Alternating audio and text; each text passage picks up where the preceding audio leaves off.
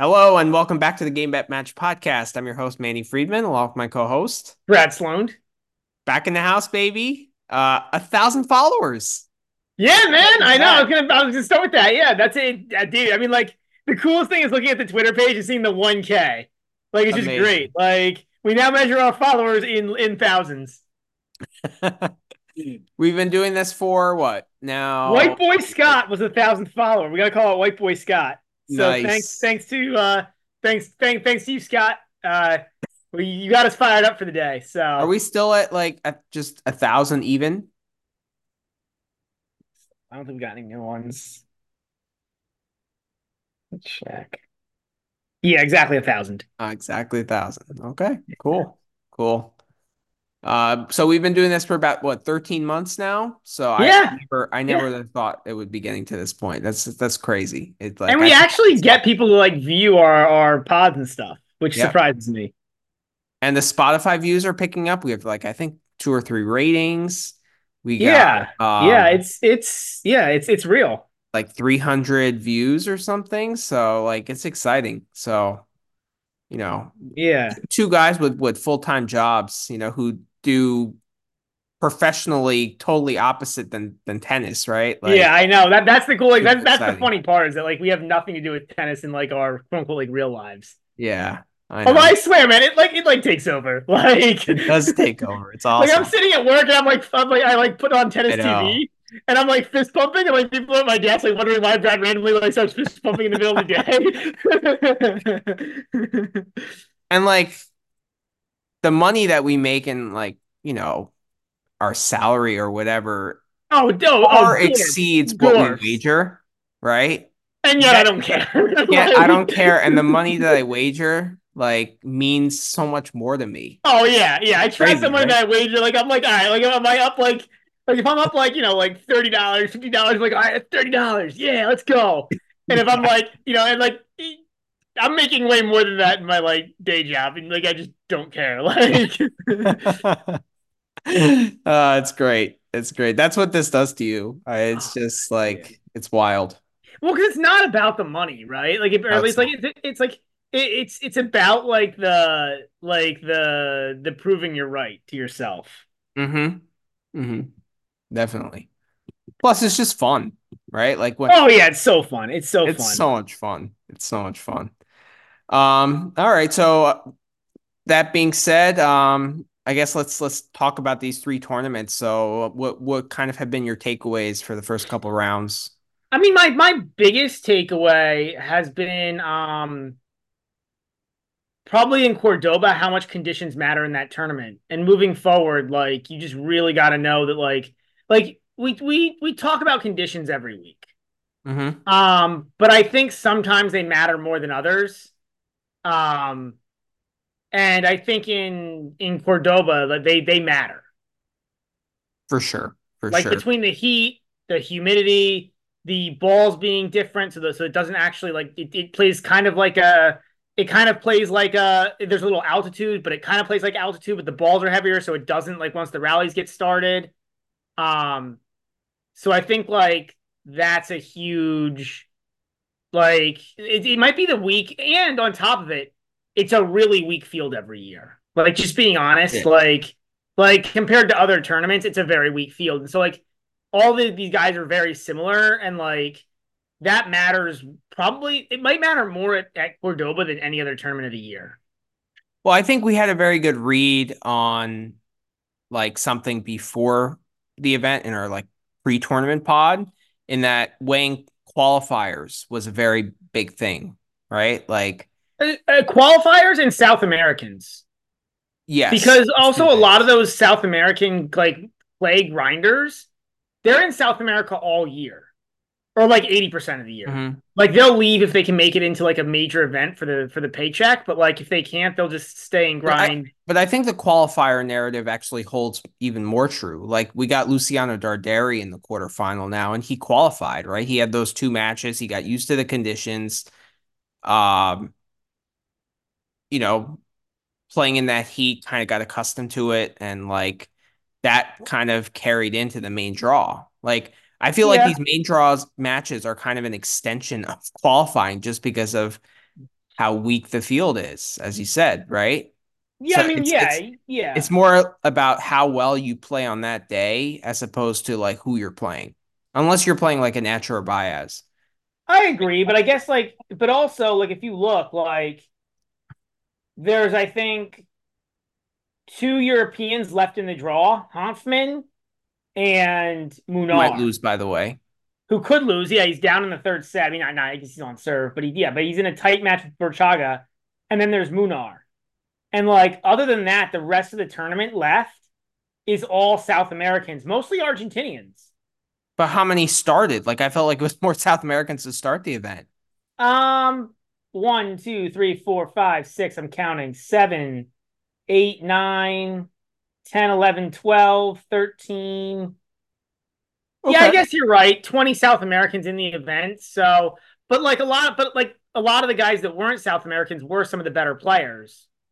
Um, Like Offner. Like Offner was a great yeah, Offner was a seed, and that was a, I mean, uh, I was, yeah, I, I didn't play it because it was even money by the time I saw it, like for Dardarian. I just didn't like I think it actually opened. I saw thought it was good somebody said it like, like Dardarian was a favorite, which clearly was the right thing. And like, I think I just overweighed, like, or just didn't like, just like overweighed being afraid because like Offner is a better player than Darderi.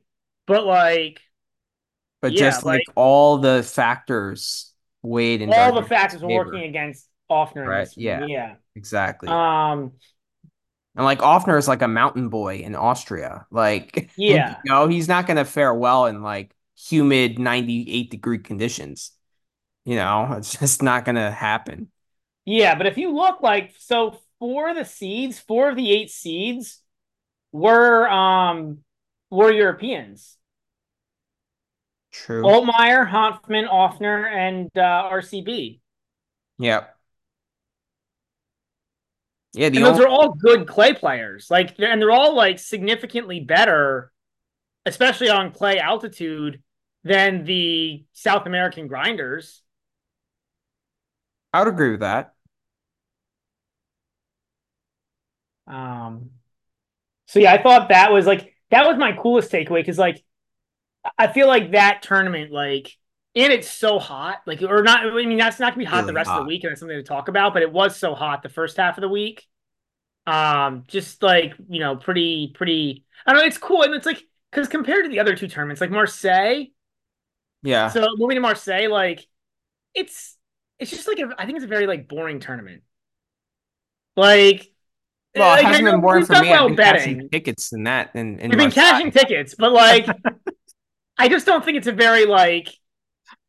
I just don't think it's very interesting. It's like a very regular field, like Yeah. not like top top guys, but all like pretty good players, like regular ATP players who we see all the time. Like Well, the matches haven't been that great there. Plus, favorites have been dominating, right? Yeah, it's just it's just the whole combination of all three or four of those factors. I think it was like like it's uh like yeah, we've been cashing tickets, but I don't think it's been a particularly like fun tournament. Although Yeah. underdogs did better today. Underdogs did really Today well. they did. Today with with Zhang, um, Rinderknech, Fokina, Fokina. Shevchenko uh, uh, fell fell to Hubie pretty easily, but I kind of Very expected easily. that. That I'm on, I'm on a Chevy fade, so um, Yeah. That was a good pick. I feel like most people weren't. I feel like I kind of faded Twitter on some picks and like yeah, I mean there was that I feel, I feel like there was definitely a lot of Shevchenko love to keep it close. I mean, I was on the Shevchenko 7-6 first set at plus 650. I still don't think that was yeah, no, at that like a six- price, like yeah, Yeah. Um, just with the number of tie breaks Hubie plays, but um, but I feel like Uh, that narrative though, like that that script with Hubie kind of has to be altered because he has been better this year. yeah, a hundred percent. I think I mean because he's in the tournament, we can talk more about him once he, you know, when we because we'll talk about his match. Right. Uh, he's he's in a quarterfinal.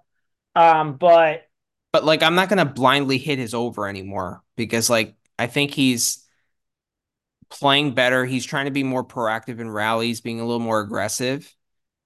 Um, and I gotta look at who he's playing before I just blindly smack that over. Like if he's playing a big server or something like that, you know, uh, who's also playing well, I'm gonna, you know, like if he's playing Medvedev, I'm gonna probably hit the over, right? yeah, But yeah. not if he's playing like Shevchenko or I get it. Yeah, no, no, I get it. Um, I thought one thing that was funny today was I, and I get that Fokina hasn't been as good indoors. He's he's had some issues, especially in 23, had some issues indoors, and Mm-hmm. he's Foki, so you never know what, which one guy's going to show up. But I was kind of surprised to see Ruusuvuori as a minus 200 favorite there. I think I think that's where he closed, like minus 100 plus 150.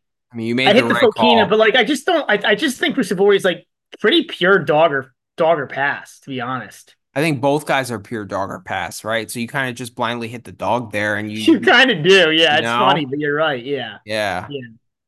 And the under was a great pick there too. That was a. Did you hit both? I did, yeah, yeah. I hit, that's yeah, I didn't. I mean, I didn't parlay them, but I hit them both separately because the under was kind of a hedge, right? Because I thought, like, you know, again, it's Foki, so like he could just like It's also Rusi.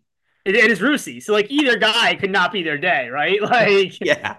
And like know. you know, then it's gonna go under. So yeah, Great play, and you Um, got plus 155 on that. Like I I should have been on that. I hit the Ruusuvuori over 12 and a half just because like of kind of how poor Fokina has been like recently. Like he hasn't been yeah. good.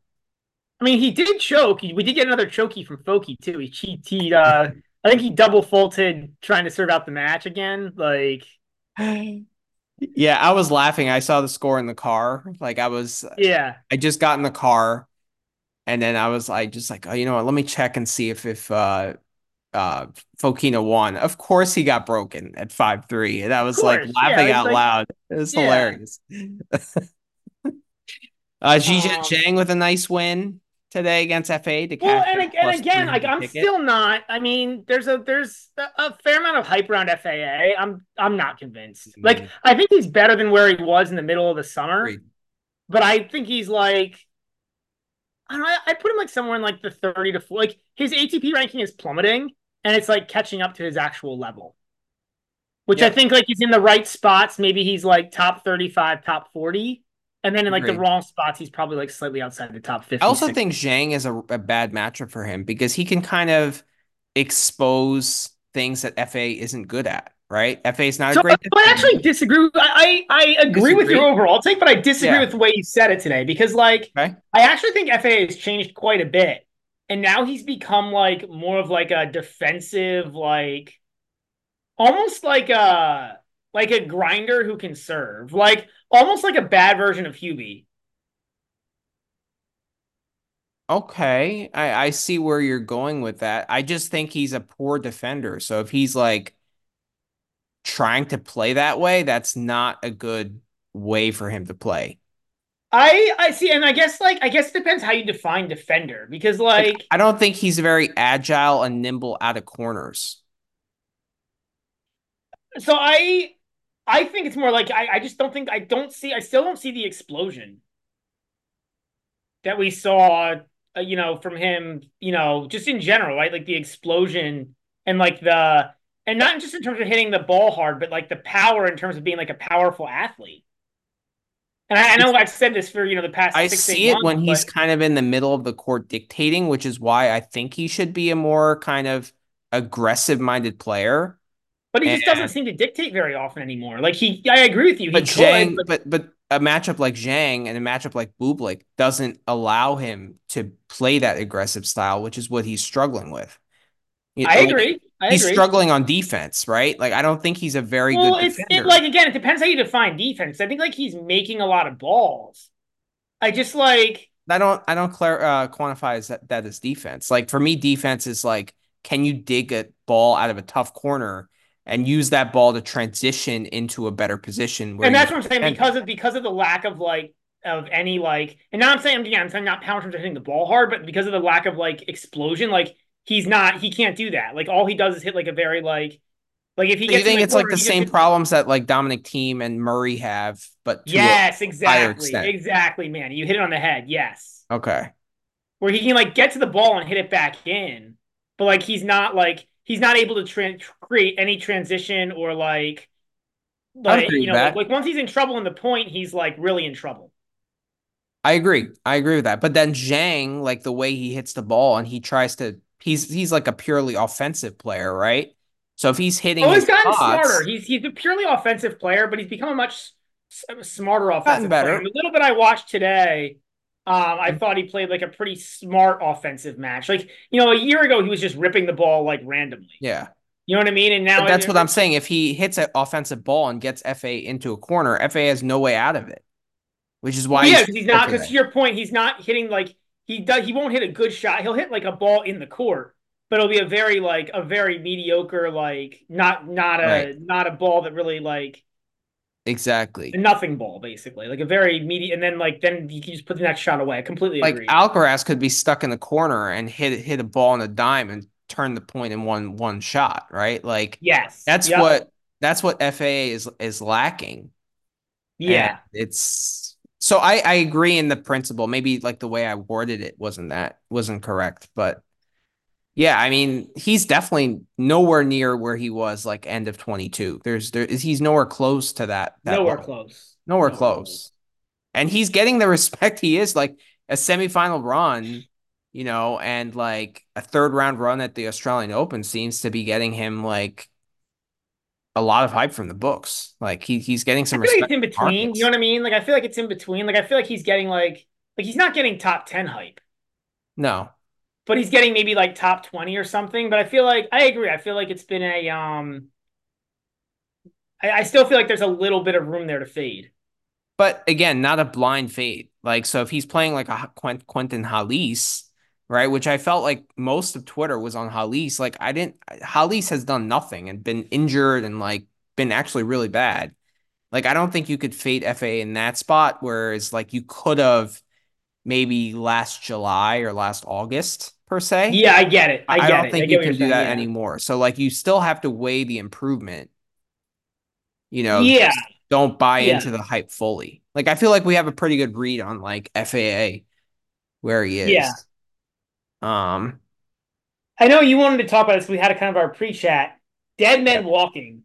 Um yeah, there- there's a lot. I mean, I guess we can start with RBA. The He- list is quite long. What? The list is quite long. Do we how much time do we have? Yeah, I know, I know.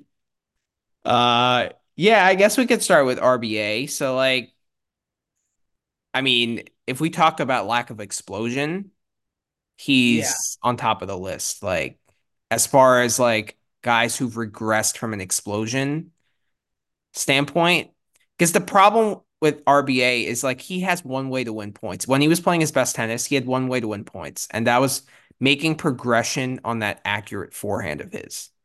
That was like his Yes, only way yeah. that he could win points. Yeah. And when you eliminate that from his game, winning points is tough for him because he doesn't have a great serve. He doesn't have a great backhand. He's not a very good mover. He's not really good at net. So like what else? But he like, but he, I think like he was a better mover. Yeah. Like in you know, and, his in like he like he used to be like a decent mover. Like he wasn't. I, I agree. He wasn't like an elite mover, but he was like you know he was he was. I don't Well, know. he would use his like he was good at moving in terms of getting forehands, like kind of well, he was really good at running around and hitting forehands. I agree with that. And he was super accurate with the forehand, and that would generate the progression in rallies. yep. And he just can't do that anymore because he's just not explosive enough. He's just like I, I don't know. I, I heard he had an accident with a horse or something, like he fell off a horse. Yeah. Like I, I just really he's fallen off the not- horse. That's the explanation. He has fallen off the horse. Like, literally and figuratively. Yeah. Like, and I don't know, man. He's. I don't know if he'll get it back. I think that might be it. That might be it. How old is he? I think he's thirty. 35. Yeah, like Yeah. I mean, that's father time. Where Uh, is his ranking? Is it still like is it still in the top 50 or is it completely fallen off? 102. Yeah, I mean he's gonna be done pretty soon because he won't even get into events pretty soon. Well, we were joking around that prior to this year, he would only be in, uh, good in January, right? Like, Yeah. and And it's actually gonna up being he was only able to play allowed to play in January. I, I know, I know, I could see him retiring. I don't know, man. I don't know how much like these guys are gonna want to like float around the challenger tour. Because that's basically where he is. Like 102, you're not getting into events. I know, I know. Yeah, And he has points to defend in Halle, right? Did he make the final or semi of Ha- semi of Halle? semi, semi, I think. All right, that's maybe. Rublev or something. Yeah. But yeah. Um, next guy is uh Richard Gasquet. I mean, that's another guy who's Yeah. like Yeah. I mean, he lost. That's that's sad. That back used to be so fun to watch. Yeah, and the guy competes. He he fights. Like he's he's done it his whole career. Like I think he's an underrated like professional. Gasquet. Yeah, he's a professional. He's a professional. He is. He really is. And like even how he dug in against RBA was like admirable. You just like could see like how much he's he's fallen off. Like he's lost like his like what not eight of his last nine matches or something. And it's been bad. It's been ugly. It hasn't been good competition. He's been dropping down the Challenger Tour. I don't know if it's gone. It went, it went a little better for him when he dropped down the Challenger Tour, but you would expect that. Like, yeah, you know, like at least he like when he's when he's on the Challenger Tour, he's winning matches, but it's not like I mean that is his level now. Like he's lost matches. We talked about this in the last pod. He's lost matches in the past three months to Nakashima Gijs Brouwer, Llamas Ruiz. And like, too, right? He's not like winning sets either. Well, I mean, yeah, he got yeah, he got uh he got straighted by Nakashima. He won a set against Brouwer, You know, um won a or you know, but yeah, yeah, lost 2-0 to Llanes, but like yeah, it's it's it's it's not great. Um it's yeah, it's uh yeah. Mm. I think that sums it up. yeah, yeah, that sums it up. Who's next on the list? Uh, I guess. Um, I mean, Thiem's been on the list for a year now, but Thiem, it, I don't, I don't think it's coming back. Yeah, and it's sad. I mean, we even said like he he put out a quote out th- this week. I think like he's like, if I can't get out of the top hunt or out of the top eighty, you know, by the end of this year, he's like, was it all worth it? You know, it's just kind of sad to hear from a guy. That's really sad to hear because, like, Man, that, that's a slam champion saying that. I know. I know. Like he had a slam, he cracked the top five. Like, like I don't know. Multiple man. slam like, finals. Yeah, had yeah. a lot, had a fair number of classic matches where he played really well. Like even some of the finals, I randomly have like one of the um French Open finals from like four or five years ago when he went to set, off Nadal on my on my TV. Like, damn well. Even though in what? a losing in a losing effort, he played damn well. Yeah, that match. Yeah, I mean the set he won against Nadal, he played ridiculous. Like, yeah, yeah, it's um, it's. I mean, he took two sets off uh Novak at the Australian Open final. Yeah, that Nadal match at the U.S. Open, like that was insane. The quarterfinal. I mean, yeah, yeah. You know, beating he beat Federer. I think he had a winning record against Roger. You know, like, and that was when Roger was playing really well in like 2018, 2019. Like Roger was no slouch those years, you know. No, he wasn't a slouch, but he wasn't like full. It's not like a guy having a winning record against Roger in like the before 2015, I would say. But yeah, it still is pretty damn impressive. Yeah. Um. And then obviously the last guy on the list whose ranking is still in the top 50, but it's going to be gone soon is is probably Murray. Yeah, he's been awful. I mean, that I, and that one's interesting because like it, they, like of the guys, like there might be a chance Murray gets it back briefly. Well, he's also the best player and the, the smartest tennis player of all of them, right? Yeah, yeah. He has the most grit of all of them too, right? Like from a mental perspective. Yeah, for sure, for so, sure. Although I, like, although I actually think this it's a pretty gritty group. That's why it's sad. Like I think that Gasquet is pretty gritty, RBA is pretty gritty. Like I don't think like grit is really a problem for most of those guys. It's just that Murray's like he's such a much better player. He also has the experience factor. He's a legend of the game, right? Which which helps. Like like he still like he'll still get wild cards. Like you know his, his name will get him wild cards, which the other guys it won't. Like yeah. Um but yeah. I mean, that being said, the books still give him decent value because he's a legend of the game, or like they give him a decent line, right? And like I feel like you got to capitalize on it because for me, he's he's pretty close to a pure fade right now. yeah, I mean, I I feel like the books have semi adjusted, like you know, because he's still competing, he's still winning some sets. Like, I don't I don't. I don't think it's like. Yeah, I, I'm. A, I have a little bit of a different opinion there. I think he's. Um, I'm not gonna say he's like been any. You know, he's obviously been been really struggling, but like, I don't know if the books are even giving him top 50 credit at this point. I feel like it's it's like somewhere between 50 and 100, which maybe is too good, but there there's I feel like there's been some adjustment there. Okay, he has had tough draws, so I'll He's had very to tough him. draws. You know, Yeah. so he has been he's been unlucky with that. Um, the funniest quote from him was like the quote about practice. I don't know if you saw that. Like he's been winning. no, I He did. says like he's like been winning like, like his practice sets and like practice matches, but he can't seem to win in actual competition. Yeah, it's so it's that's Which I think tells you how much practice sets matter. That's kind of what I take from that. I know, I know that that's like what I hear like rec recreational players say. yeah, Yeah. but I don't think Murray means it that way. Like he because he, he even mentioned like you know a couple years ago I couldn't win a practice set and I was winning like all the time in match. I think it was more of like a I don't know, like he's just confused as to why it's not going well. Yeah, I mean, he seems like he's motivated to prove doubters wrong. Like that Oh, always. I, I don't think motivation is the issue. It's just is there anything left in the tank? Yeah, I know. Like Yeah. you know, it doesn't. Um, as far as like guys who I I surely hope that Father Time hasn't hit Sebi Korda. Yeah. oh, I mean, come on, man. Like No, still I- at 25. I'm just saying like he's playing like it. He's playing like he's a guy approaching Father Time. But Yeah, I I think he just doesn't. I mean, I don't. I just don't think he like. I just don't think he has the confidence right now, man. Like I don't know. It, just it, it- there's a lot of issues there. There's a lot of issues. I think. Who is his coach? it was Radek Stepanek. Was it really weird? Yeah, which is like he's def if it if he is the coach, like he's definitely not rubbing off on him because Radek Stepanek was like super high energy, like You know.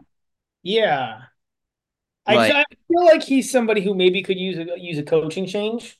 Um, just get like a different, I don't know, different voice. Maybe somebody to help. I agree, the forehand is, is a problem. Maybe somebody could help with that. It is a problem. It's like so flat. Even his backhand, which was world class, like I feel like it's very low margin. Yeah, You know, yeah. I and feel like, like he tends to miss a lot of balls in the net when he's rushed, especially.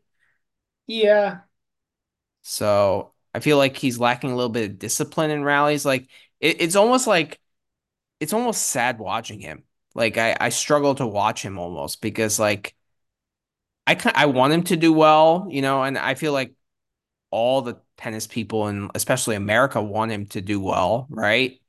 Kind of like Jack Draper in England. yeah. And we, No. we've made that that comparison before. I think it's. I definitely agree. Um, some of it is just that he's not that good too. Like, I think he's Yeah. he's also just a little bit overhyped. You know, like. I agree. But the books, you know, give still give him respect. Yeah. Right, eh, like- yeah, I mean, look, he still does have good runs and good matches. I mean, like the final of Astana and and I think lost in three to Mannarino. So like he's still he's he's beat he beat Medvedev twice last year. Like he still does pop with like you know Yeah. really good weeks in performance. He what did he win? No, he there's been a couple good tournaments where he put in really good efforts. So like I think that's more where that it is that like he does like randomly pop and show that he still has it, and then like he just seems He- to have a lot of like He only has one win in his career, uh, one title in his career, I think, and it was like a 250 on a clay. yeah So it's not the greatest resume by any stretch of the imagination. no, but it's also like um you know like I can I can see the I can see I, I can see some of the reasoning for the hype because like I, he he does occasionally put in good put in good work. Like it's not like it's like it's not like he's always a disaster every week. You know, it's it's Mhm. I. And I mean, he's good to lose a set against guys, I guess, out of the top. He 50, really seems to struggle putting matches away that he should put away Yeah. quite easily. Right. But he still usually more often than not not finds a way through. Like he found a way through against Krutik at Davis Found a way through against uh, Grenier down a set Grenier. about breaking the third. Right. Like, and you got to give him credit for that to some extent. You know, like he does he does kind of steady the ship, but um, found a way through against uh, Gasquet and uh in what was it uh Winston Yeah, but everyone finds a way through pretty against Gasquet. what? Everyone finds a way through against Gasquet. I mean, we just No, but I mean Gasquet's probably around Grenier's level and Krujic's level now. Like, hmm, I put Grenier ahead of Gasquet right now. okay, Yeah. Yeah. But yeah, he's he's he's struggling. Um I mean, obviously can't be a pure fade, but like, you know, I think he's a, a good fade to lose a set, right? against a lot of guys. Yeah, I agree with that. Yeah, I think he it tends to be second sets, right? yeah, it does feel like that, doesn't it? It does. Because like he struggles putting it away. Like he can't maintain that level. Yeah, it does feel like that. So I don't know. That that's something we kind of have to look up and see if that, that But like that's he beat so I'm, looking at his season like he beat Shelton in Shanghai, made semis. After that week, he made Astana finals. So like he does have like like he does have some good runs. It's but not he it's like plays he plays better as a dog. he does seem to play better as a or whereas like uh he see I I would almost flip it, which is saying the same thing, but he seems to play worse as a favorite. Like I feel like he plays Okay. okay too when he's like near pick, but when he's like uh when he's a favorite, he seems to struggle. I agree. I agree with that. Yeah. I don't know what the stats are there, but it, it yeah. There are a lot of guys. Like I'm starting to compile a list of guys who are like dog or pass guys. Yeah. It's, it's quite a few. Like we mentioned Fokina, Ruusuvuori, kind of sh uh, uh Porta is one of them. Has Lehechka made that list? He's just fade. He's not even. Yeah, Because like he- did win a title, didn't he? Or did he made the final? What, what did one of the early tournaments this year he did really well in? He either won or made the final. Mm, was it Adelaide? I think I so. got- I I'm gotta it looking it up. up. It was one of the pre-Aussie tournaments. Yeah, Adelaide. He won Adelaide. He beat Draper in the final. Beat Oh, that's right. Jarry, Korda, and Draper. That's a pretty good week. That So, is. like- Yeah. He, he's another guy that's like he just finds ways to disappoint in in like inopportune moments. He's kind of like Dimitrov, but to a lower level, you know? Yeah, well, I feel like like when you right when you think he had like right when you think he has it, he doesn't. You're right. He shows Yeah. He and then you're like, oh, like Lehechka's good now. He's he's back to being a top 30 player. Right. And it's like, no. No, he's and this is what I fear, like going like in w- going back to Arthur Cazaux, like are we gonna fall into the Lehechka trap with Cazzo? Yeah, that's why I was disappointed to see how like how fast like I feel like books are already calling him a top 50 player. Yeah. Because like because I was like I was hoping to get some advantage there, and I feel like the But height like If you remember, I I felt like Lehechka got that treatment at this point last year, he did, yeah, he did, right? yeah. So I, I don't know. I like today was a very disappointing loss against Rinderknecht. You you brought it up. Like on paper, that's that's a good bet to bet him 2-0, right? Like he's so much better Yeah, maybe. I mean, the only challenge is like, and I, I, I, in retrospect, I think it was a dumb bet because, like, the thing is, like, Rinderknecht, and I, I, I didn't really fully realize this going into the match, and I should have. He's Mhm. like, he's one of the probably more. He's almost Cressy. He's almost at Cressy levels where like he's a spot guy. Like you can't Mhm. bet him like outdoors. You can't bet him in wind because he has no like no consistency. It's just serve and forehand. Like. Mm-hmm. Yeah, it's a good point. It's a good point. But like indoors on like a French indoor hard court, like he suddenly is like I'm not gonna say he's good. I still think he's not very good even there, like compared to other ATP tour players, but he's much, much better there than on an out in any outdoor conditions. But I mean, he did play Alcaraz tough in Queens. Like he had match points in that first round match. He did make third round of US Open, so I don't necessarily then, think when was when was the third round of US Open? That was years ago, wasn't it? it was last year. Was it? Oh, he did make third Lost round. He won a set off uh Rublev, right? Yeah. Who who were Well, okay, okay, but he beat, but but he made the third round by beating Schwartzman and getting a retirement from Berrettini. Okay. All right, fair. So like, Yeah, yeah. All right. Like I don't mean like look, he's not like terrible, but he's like I don't think he's a top hundred player on most days. He probably is when he's playing indoors, Top 100, yeah, okay. but I would I don't think he's a top hundred player on like an average day. Would you take Rinderknecht against any of those guys that we mentioned that are approaching father time? probably Gasquet?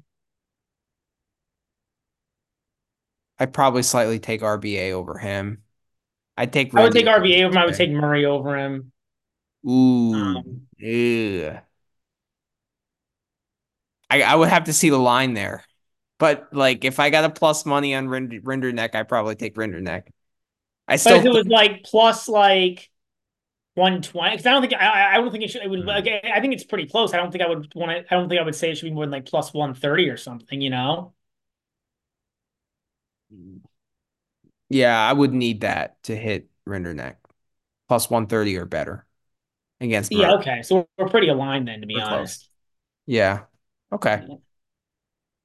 All right. Um, as far as Dallas, like I feel like that's the tournament I've got kind of the worst read on this week. Um, it's playing really quick, right?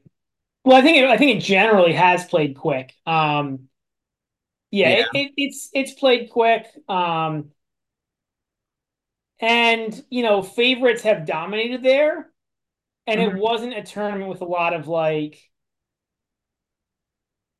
Uh, it wasn't a tournament with like the current quality of Marseille, or yeah, I agree. Marseille. You know what I mean? Like, like the Marseille draw is a pretty darn good draw for a two fifty.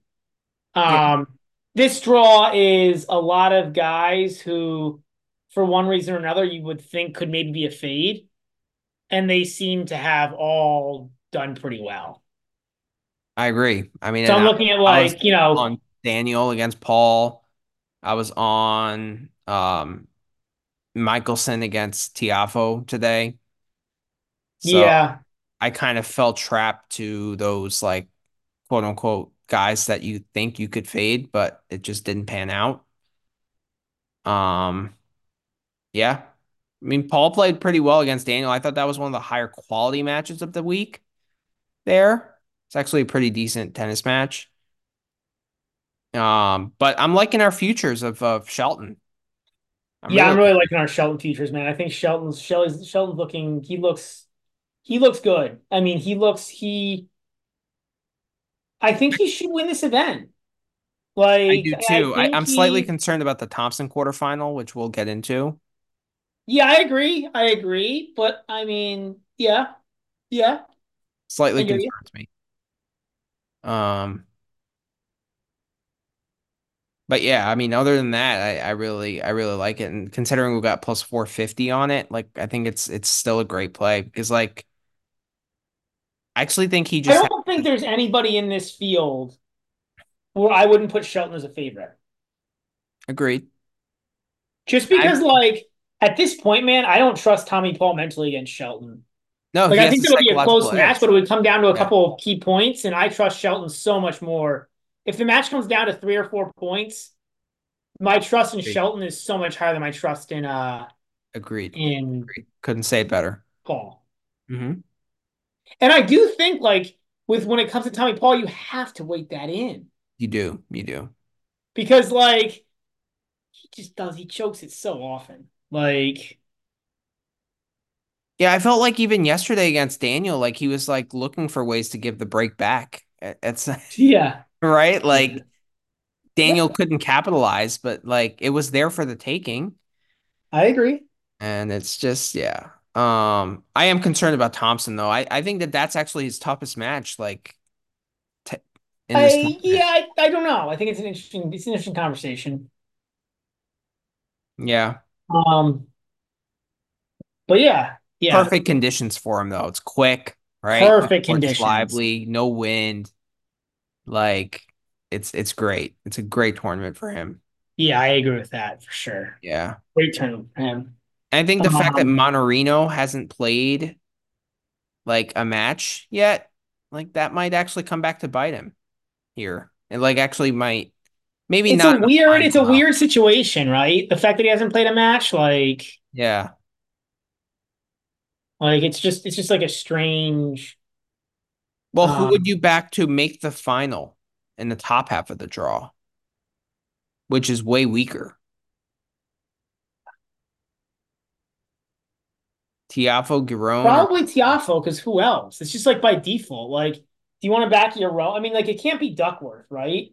No, it can't be. It can't be Giron, and then like, I mean, but I actually think Giron is live against Foe. We'll we'll get into that match, but maybe Mannarino. I mean, maybe Mannarino. Like that's that's the only one I'm kind of thinking. Like,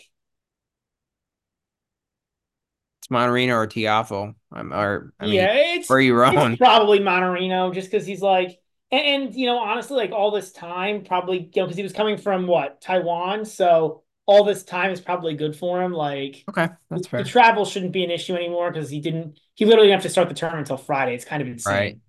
right. Um, All right. Well, let, let's get into the quarterfinals without yeah, maybe starting Marseille. Um, yeah. Yeah, let me pull it up.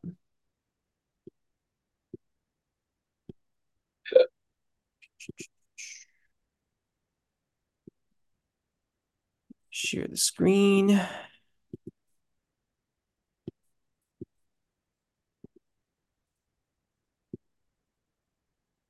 All right, here we go. So, um, let's start in Marseille.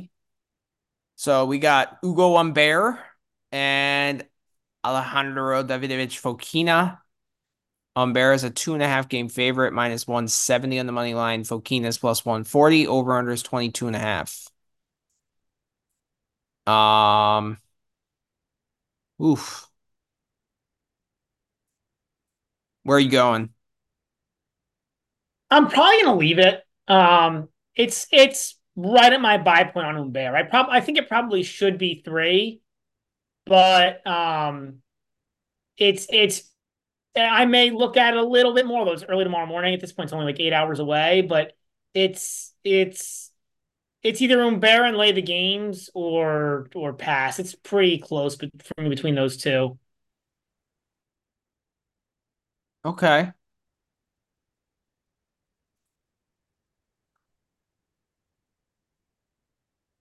This How is a about you? this is a really tough match to cap. I like I'm fearful of a Fokina dud, so like I keep looking at overs and then I'm like, ah, Fokina can lose this two and two.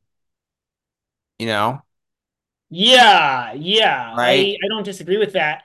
And you know, Humbert's been really good for six months now. I agree with that. I'm just like, you know, from a talent perspective, like if Fokina plays his best tennis, he he actually should win this match. Oh, I disagree with should win, but he's live. Yeah, for sure. And he's a dog here, so it's like, oh, But plus 140 for me is nowhere near enough to back Fokina, agree with personally. that. Agree with that. Like, I don't see how he could be that against this against Humbert, and he was like basically the same price against well, no, it was worse. Like, like, I, like this makes no like this right. Like, that's the oh problem. plus 155, right? Right, that's the problem is that he was playing like, like you know, like if, if you put this line out against me against Ruusuvuori, I'd probably take it too.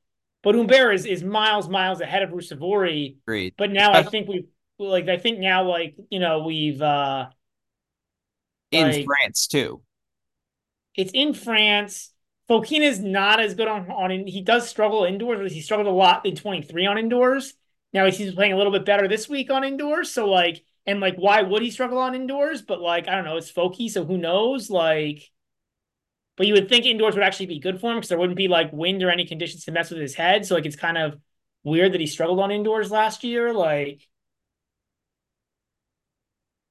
Yeah, so I was like I, I was looking at the Humbert over 12 and a half too, and I was like, ah, it might be a struggle actually for like Humbert might win the first set like 6-3, and then like, you know, Fokina would struggle to get to five games, you know? And yeah, and you're sweating that. I don't really want to sweat that with minus 130. yeah, I I agree. I think it's a tough What about laying the sets with Humbert at plus 145?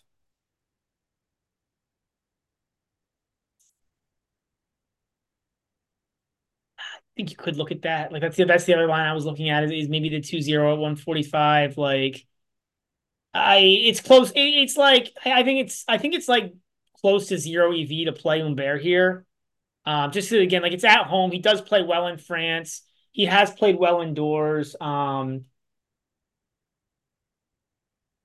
Foki last year indoors was two and four. Um, Mhm. But Humbert but does he, drop that random set like he did against Gaston, right? Like that's the that's the issue, that. So right? I think I would prefer the games. yeah. I'm gonna lay the two and a half. It's not that much. Fokina could dud, and this is a no sweat, you know, minus two and a half. Like Humbert is not gonna dud here. No, no, I think it's I agree with you on that. Um, So you kind of get I mean, I think it's it's the problem is like two and a half is a bigger spread in tennis than you think. You know what I mean? Like you like it, like it's it doesn't sound like a lot. 'cause you're like, oh, if your guy wins two sets, you're good. But it's like it's hard to win 2-0. It is. And like, you know, three sets, you're gonna cover it. There's a lot of times you won't cover it, right? If you get three like, you know, pretty competitive sets, you likely don't cover. So like it's not, you know, which which is again is why it, it is which is why the line is how it is. But yeah. Yeah, I I I agree. I think it should be three. Like it's not like a, you know, crazy three unit play. It's just like I think one unit on the minus two and a half if I want to have some action in this match. I think that that's the way to go. I agree. I, I think we're fully aligned on this. Okay. All right. Um Sounds good. Next match is uh Hubie Hurkacz against Tomas Machac. Two guys I'm actually really high on uh to start the start the year. Hubie is minus three on the money line, minus 250 or minus three on the game spread, minus 250 on the money line. Machac is plus 200 and the over under is 24. Um, I think it's pretty accurate where the line should be. I, I think it's pretty good. Uh, it, I think it's actually pretty spot on. What about you? Yeah, I think it's um yeah, I, I, I guess so like so Manning, if you can shift to your right a little, I'm gonna need to to make some space because I want to get on the Hubie Hurkacz bandwagon. Um, so Okay. you've been All riding right. that bandwagon for a while now. I was looking at this. So since um since July, he's won like 35% of his points on return, which it's exactly what you called out before, but like that's pretty good. It is. Um, so yeah, like from that perspective, you know, I you know, and, and so given that, like I, I'm believing now that he's like a borderline top 10 player, but I actually think this line is pretty respectful to Hubie. Um, because has played quite well too recently. Right. And I think Makach is probably a top, definitely a top 50 player in my mind, probably somewhere in like the top 40-ish. Mm, I would actually say top 30 So yeah, I mean, between like and, and 25 maybe and maybe 30 you have a point there. area. I'm a little worried he does he does he does still play some random bad matches. Um, like he almost lost to Etch, lost to Rinky, lost one and one to Alex Bull, which I'm, that's just an outlier. But like he does still play some random bad matches, which makes me a little trepidatious on on Makash. But um, but the point here is like I think this is I think three games is the right line. I think it's pretty fair, and it's it's hard to get with the over at 24, to be Mhm. honest. Um, but yeah, I don't really I don't know. I'm actually thinking about playing the three set line here at plus 135 Okay. or the Hubie 2 1 line I was looking at at plus That's like what, 270 or something? 255? 55. Yeah, yeah, it's slow. yeah.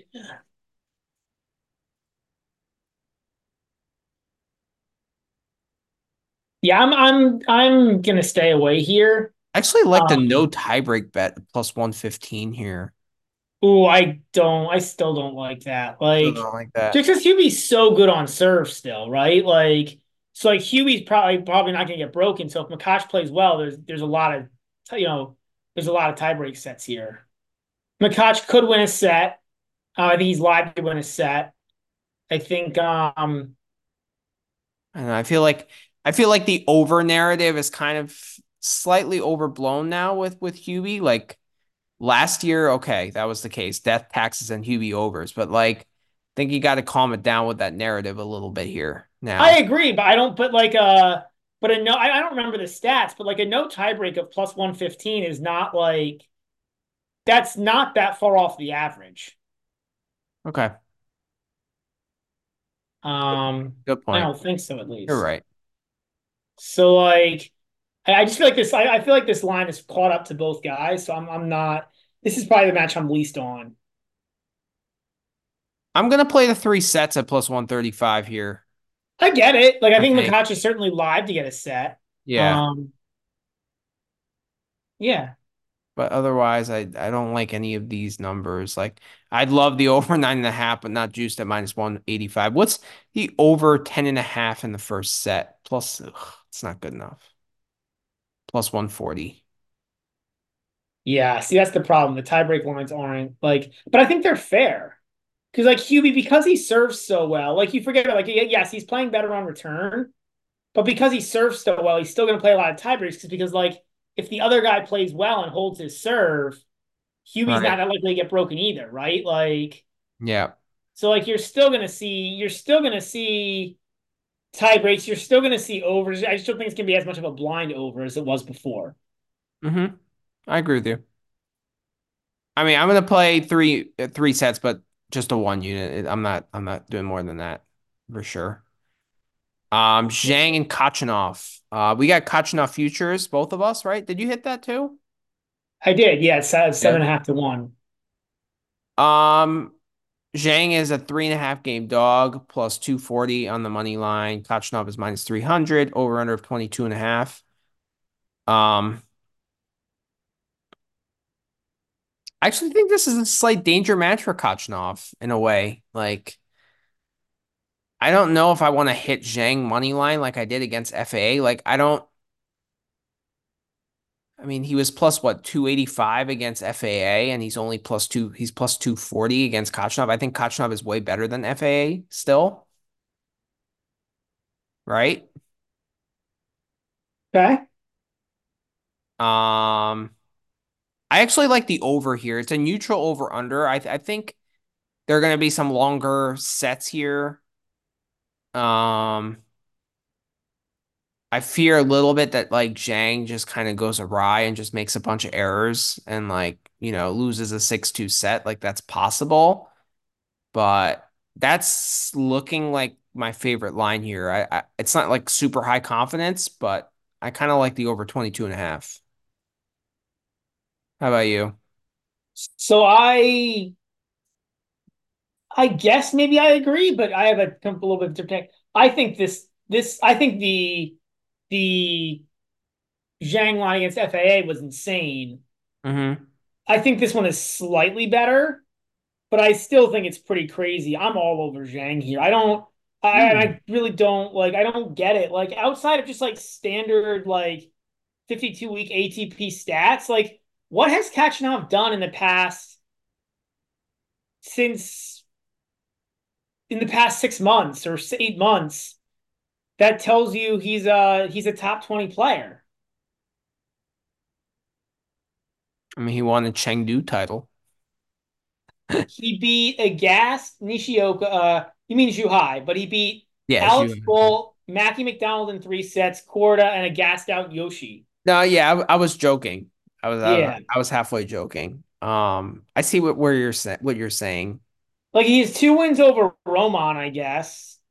But like there's really like in my mind, like I I am I'm actually like a fade on Khachanov because like like I said, it's, it's actually yeah, since that injury. So since that injury, um after Roland Garros, like I, there's been I like that's eight months ago and you know now and I haven't seen anything that indicates that he's like I think the most impressive match he played was a straight set loss to Sinner. Um, and he's still, I mean, he like, and Sinner's a good player, no doubt, right? But like, and I mean, he's a great player, he's a fantastic player. He's in the top three guys in the world. But like, Mhm. there's um, there's, but like, I don't know, losing losing in, in three sets and not making a tiebreak, like, doesn't um, I don't know, doesn't like show me that you're like a fantastic player, you know? So like,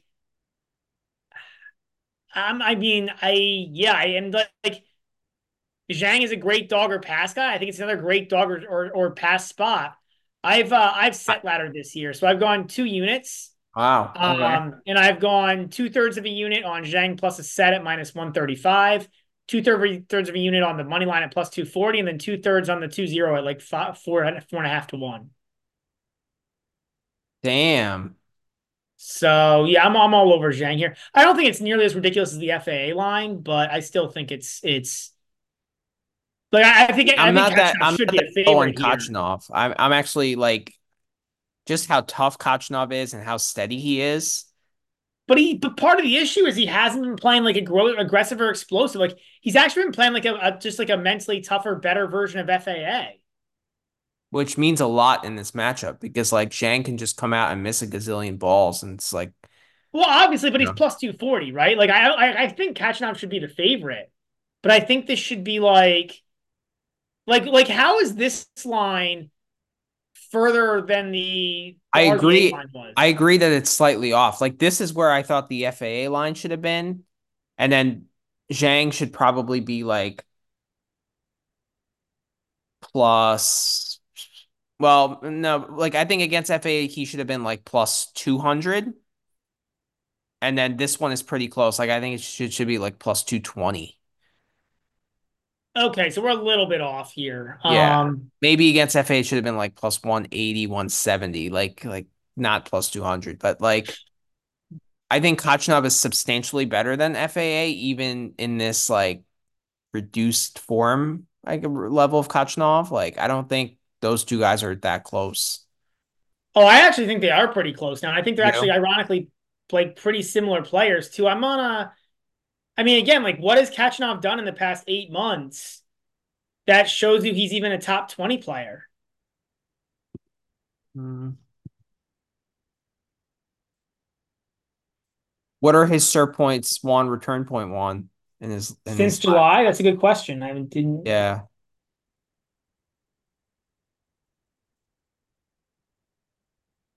Or since August. It's about 103 in the last 52 weeks. But well, it's about 103 since. Um, I mean, look, he is 15 and 8. It's just more like. I don't know, like. Who is he beaten? You know, like, like, I mean, I don't know. I mean, I actually thought that that Sinner match was like a good loss. Like, Sinner was the best player at the Australian Open, um, by But far. I thought that was the best match he's played in eight months. That's that's kind of my point. Like, I don't know. Like Machac, Yeah. Makach played outplayed him for most of that match. Yeah, I agree with that. Kovacevic again, four sets. Altmaier was tough. Ruusuvuori's a good dog or pass guy. I mean, like that was the first match of the year, so I'm not weighing that too too much. It's just like what in here gets you excited? Like wins over Roman? Like Yeah, taking a set off Medvedev in Vienna. Like the guy is tough, and he's I think he's way tougher than than FAA, and like I think that goes a long way. And like if Khachanov gets down an early break, like he's gonna dig in much harder than FAA did. Like I I, don't know. I I just I get the whole point It's- about it's catching more the eye tough test. and he's gonna play he's gonna play hard and like I get that, but I mean, and like again, like that's why he should be a favorite, right? Like Khachanov probably will win. But to me here, like two hundred anything over two hundred seems just like I don't I don't get it. be. Like it might be. I mean, the smart thing would to do would be to play Zhang here also as a mini hedge against the Khachanov futures that we have, right? Yeah. Yeah. So yeah, you know what? I'm probably gonna go in with on the money line, but I I can't go in like more than like one unit. Okay. Interesting. I think I'm gonna do one unit on the plus 240, one unit on the over. And then if Okay. Khachanov wins, which I think is gonna happen still, then we have our futures intact. But okay. Yeah. so so where do you think the line should be with Zhang? Um I mean, honestly, like maybe like minus 220 plus 180 or something. Okay, that's Like where I thought probably the like where the R where the RBA line was. Like how is this D like further off than the RBA line? That's true. That's a good point. Like. RBA is a dead man walking, you know, I mean Yeah, like like that's a good Zhang is very live here, I think. I think he like I think this match is in Zhang's racket. Mm, we wouldn't go that far, but yeah, okay. I mean, he But yeah, definitely plays a much more attacking style than Khachanov. Now, that's a great point though. Like, how is Zhang a bigger dog than RBA? That that's preposterous. If you think of it in that context, that's ridiculous. yeah. I mean, the answer is that Zhang had that, Khachanov hadn't played in a month. That's the answer. And now now we've seen a match from him, so now he's like acclimated to you know to playing again or whatever. But yeah. And maybe they're weighing that Zhang lost to some guy ranked like out of the top thousand in Davis Cup. Which like that could happen. Right? Like Zhang could get beat two and two here. I know. I Like know. it could be an absolute beatdown. Like that's fine. Like that's win, in like it's just a really wide like it's a wide uh it's a wide high variance kind of match, wide range of outcomes, which again is like why I've gone for all this like high like all this plus money stuff on Zhang because I don't know. Okay. All right. Interesting. Uh, next match is Rinderknecht against Dimitrov. Uh, Dimitrov is a four-game favorite. Um, minus 400 on the money line. Rinderknecht is plus 300. Over under is 22 and a half. Um, so I'm on pro. I'm a pro Dimitrov guy here. I I like the minus one and a half sets at minus 130. I also like the under 22 and a half at minus 120 and the minus four. I, I'm I'm struggling to pick which one is my favorite. Um, I'm assuming you're on the same same side here. Dimitrov is probably 75% likely to serve first here. I was that's all I think I don't know if you saw in the Discord. I, ch- I was chatting with Oh, about it. Um, Okay. Dimitrov basically always chooses to serve first. I think Rinderknecht kind of mixes it up a little bit more. hmm So given that, I've gone with I've laid the four Okay. because I could see I and like I, I see I feel I feel like one break sets from the cards here. Like I feel like this is a very like milk toast like like if there was like a milk toast like three and four match, like a three and five match or five and three match, something along those lines. Yeah. I think it's this. But I think they're all very similar. The 2-0, the the under 22 and a half. You know what I mean? Like they're all kind of they're all similar things you're betting on. Okay. We can make this GVM. I'm pretty confident in this. Okay. Like I actually think it should be four and a half. Yeah, I Um, think at four and a half, I wouldn't be I wouldn't be on it. I think like the four for me is yeah. my because like the only thing Rinderknecht go has going for him is he's at home and it's indoors, but like how is he gonna break Dimitrov? Exactly. And once they get into rallies, Dimitrov has such the ed such a big edge in movement, and like that slice is gonna like wreck havoc with Rinderknecht having to bend. Just ability to do anything No, different than Rinderknecht. Like just variety, know. like slice, like like you know, Dimitrov can come like he can he can he can play the whole court. Like, yeah. Yeah. No, I think it's a great matchup for for Dimitrov. I and, and the fact that we're getting four at an unjuiced price is what I really like. Yeah, I, I agree. I don't think this is like so like that's the only thing. Is like I don't think this is like an amazing bet. Like like if this was a juiced four, if it was like minus one twenty at minus four, I probably wouldn't be on it anymore. And I probably wouldn't be like like the two zero is probably playable at minus one thirty. It's probably not at like minus one forty five. Like it's it's mm-hmm. like I think there's a little value on Dimitrov here, but it's not much. I agree with that. Do you think it's GBM worthy or does that? Probably not. No. I think like I mean it's hard to say. Like, I think it's. I mean, I'm playing it. You know what I mean? Like, I'm definitely playing it. The question is, is it like GBM worthy? I don't know. Like, I I like it. I I I could see a two break set here too. But yeah, it's up to you. Let me know. Well, we'll Well, see if there's well, anything else that we like. okay. Sounds good.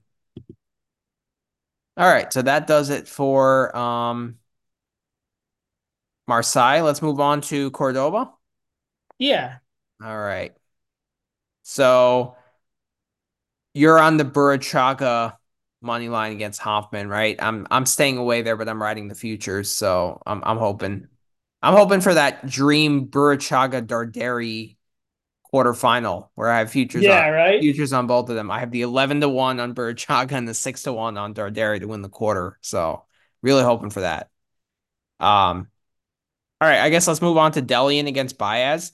So this is one of my favorite bets of the of this round is the over 20 and a half. I got two units on it already. I don't know if you're you're in on it. Been staring at this. Um, It's moved actually from four and a half to five. yeah, I know. It's no, it went and the over under I think it's moved from 21 and a half down to 20 and a half, which is Yeah, I, I got mean it at 20 21 even. 21 even, but I still like yeah. it. I, I don't I mean 21's not that key of a game, right? You're really only getting three and five. Right. It's really only one score you're getting. Yeah. Um, I guess like six and two as well, but like that's not that common. You're not getting super common scores. Um, I mean, this is this is I'm I'm really like I've been staring at this like this. Do I back Dellien? Don't know. Like Baez is obviously better, but it's a massive line. but Baez Like I guess Baez, struggled against Popko, right? Like he should have lost that match. Plus, that was in different conditions. So like your it's your first match here. Well, I guess like would you play the set one money line on Dellien at plus 275? Like exciting. I feel like if you're playing the conditions angle, I feel like that's the way to go. Yeah, I like that. That might be my play here is to play the set one money line on Dellien. I, I don't, you know, um, but I think, but like obviously, you know, I I think like like I'm this is never bias. I'll be clear about that. Yeah. Like there's no way I'm interested in doing anything here with with Sebi. It's just a matter of um do I want to do anything with uh Hugo D. with Hugo D, yeah. And like we I don't know. Yeah. I mean, I do think Baez wins this match. I just think like I, I kind of like the LWW here, if I can get that line somewhere. Like the Dellien to win the first set and then Baez to win the next two. Right, right, yeah. If you, yeah, I, I, I, yeah. I mean, I think that too, and I think you probably get like six to one, seven to one on that. Like, Yeah. it's not going to be amazing because the problem is like even if Baez wins the first, or even if Dellien wins the first set, like, is he even the favorite if that happens? Probably not. So, But Dellien is like built for Golden Swing and he loves this tournament. He made semis here last year. They play. yeah, no, I agree. I four. agree. Like, this is this is a good spot to. There's just a massive gap here in terms of in terms of player level. right, But but that's I'm why it's a five game spread. That's why you're getting the first set at plus 275. but I'm not buying the Baez form. Like he should have lost that to Uh, uh, see, I guess, I guess, like, like he did play well against Sinner in Australia, but like I guess the, third what the thing I would come back with is like, and I know you're not going to buy into this, but like, he wasn't supposed to play that match. I'm not buying Yeah. it. He played and he I'm you're exactly right. I'm not buying into that at all. and I mean, like that's a guy you should be stuff. We see all kinds of weird shit happen. I mean, like, look, like, like Zhang lost to like uh Zhang lost, you know, to like a guy ranked outside the top thousand in the world. Like, But Baez and Zhang are totally different. Like Zhang will just come out, blast balls, and if they go out, he's gonna lose. Baez doesn't play like that. You know, he so I can't I don't judge it on that. I hear you, but like, it's it's just it's just saying that like Davis Cup is like like wonky shit happens at Davis Cup. Like it's just, just like it, it is like it is how Davis Cup is, right? Like, um, It's in your home country, you're playing some guy like ranked outside the top 300. Like, it's still weird stuff happens, you know, man. Like, Quarter loss is set to Krunic. Like, you know, I mean, like it's it's Chile almost beat you know, Peru almost beat Chile, right? Like, I mean, the list goes on and on. Like, there's like eight or nine, like crazy. Like that guy beat Jarry, that guy who's ranked outside the top 400, and Jarry was at home. You know, like. I guess maybe the pressure gets to them in a way. Yeah, it's just a weird, you know, it's a tough. uh It's a it's a different event. You know what I mean? It's a completely different, yeah. different format. There's pressure. Like I said, I'll I'll buy into the he hadn't played on clay in like he had played one match on clay in like eight months. Like, you know, there's there's several different things that could have caused that, right? Like, mm-hmm. all right.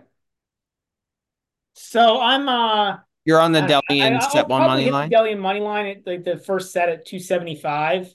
Yeah. It's also a decent hedge for the futures because like not that I'm really hedging, oh. it's because I think it's a good play, but like Dellien's not winning this match if he doesn't win the first set. Right. Right.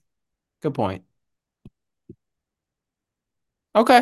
All right. I'm I'm also playing the over 21, but I'm I'm probably going to put a unit on the set one money line. I like that. Uh Tirante against uh, Diaz Acosta.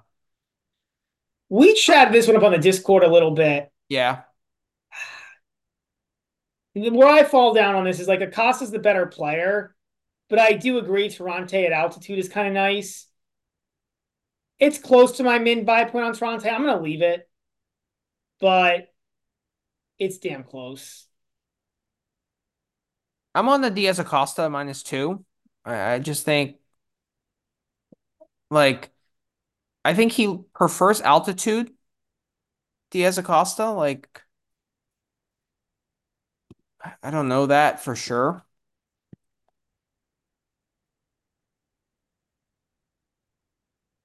I think he's from the coast. I don't remember. I mean, he has like a very spinny lefty forehand, so you like I would expect that to get to Tirante's like backhand. Yeah, but I think Tirante, yeah. Like I'm not buying Tirante's form. Like he's a lucky loser here. He lost to uh Gianluca Mager in qual um, a challenger. I mean, so he, I, I, hear you on that, right? If he like, beat like I'd be more impressed, but that was a that was a withdrawal. Um, maybe Comasana. I mean, like his his loss in qualifying was to Bagnis is also in the quarters here, so maybe there's something there. But I, I just think Diaz Acosta is a better better player. I agree. I don't know, like, but this is still like two. I mean, we've seen this, right? Like in, in slam qualifying, like how even all these guys are once we got to this level. Mm-hmm. Like now it's it's clay, so, and these guys are, there should be breaks. So Like the two games doesn't matter as much. Mm-hmm. I get it, but I uh, think it's pretty close. I think it's pretty correct. Okay. All right. Like, what do you think it should be? Two and a half, three? Yeah. Two and a half. Half a game yeah. off. Like I think Acosta minus 170 to plus 145, like in that area, you know, like which makes basically a uh I mean, if, if that's right. their thought, then basically taking Acosta is like a basically a break even bet, which yeah. yeah. you know Right. All right, next match is Etch against Coria. Um, Etch is three and a half game favorite, minus 240 on the money line. Coria is plus 195, over under 22. Um, I'm on the Etch minus three and a half here at minus 120. I've gone the other way. I'm on Coria on the money line at plus 195. Interesting. Okay. Yeah. Um, I mean, so I was looking this up. Coria's been pretty good on clay. I mean, he, like even against like you know decent top hundred guys, Coria's not bad on clay. Um, I'm gonna look this up. Can you look at serve points one, return point one? I am. Yeah. Yep. Yep. So, so verse top hundred on clay last two years. Coria is 19 and 28, um, 58% of service points won, 40% of points return points won. So like you know, so like slightly below average. But that's, hmm you know, that's against the top 100. Um, Etcheverry last 52 weeks because obviously he's a lot better than the last 52 weeks.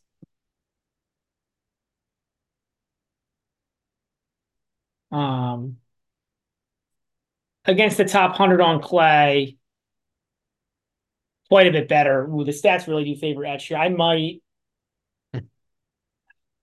yeah, 166 service versus 39 return. So like it's the return is pretty even, but it's 66 versus like 58% service points won. Look, there's clearly a gap here. Etcheverry is clearly the better tennis player, no doubt. This is all about like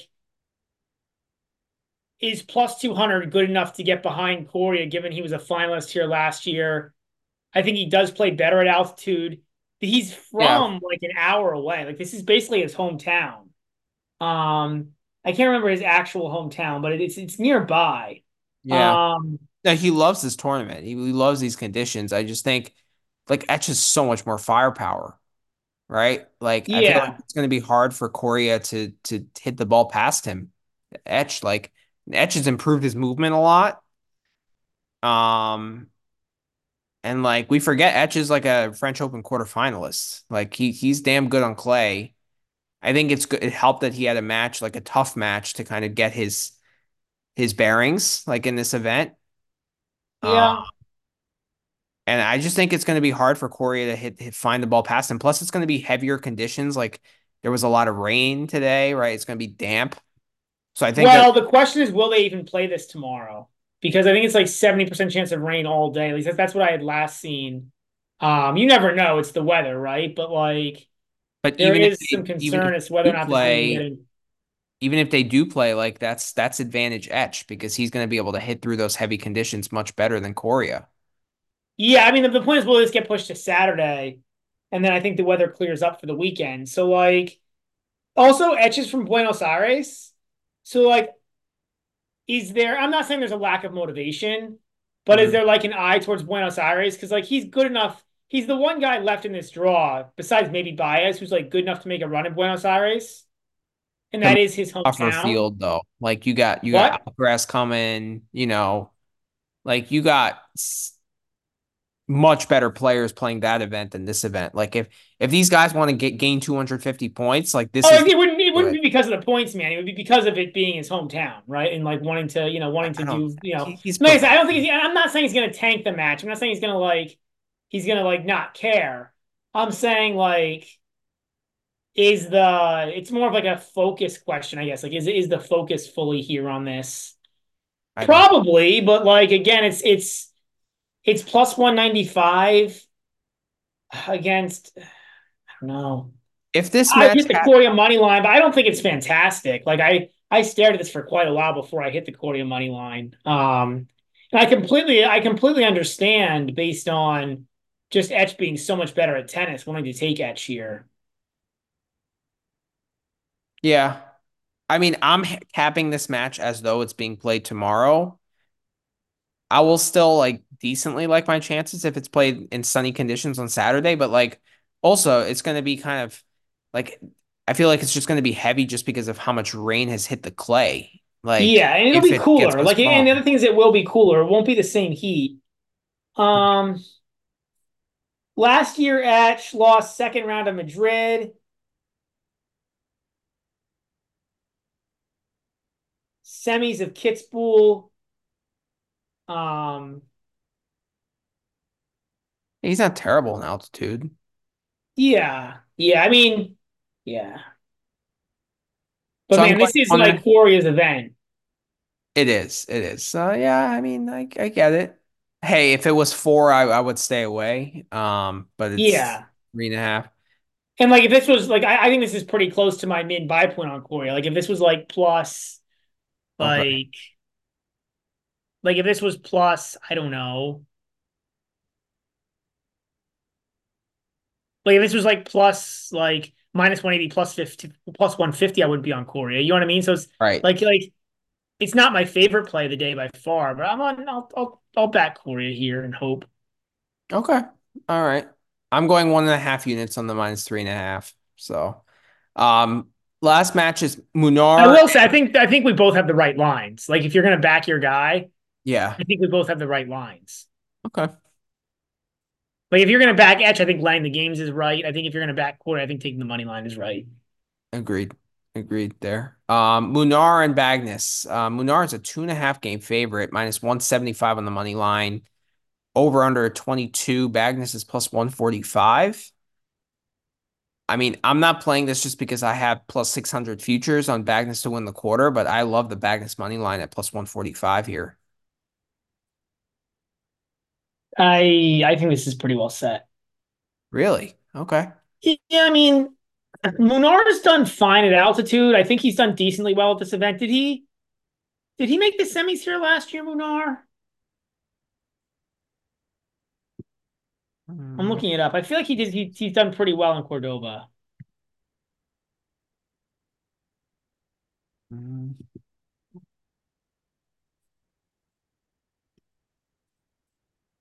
Munar.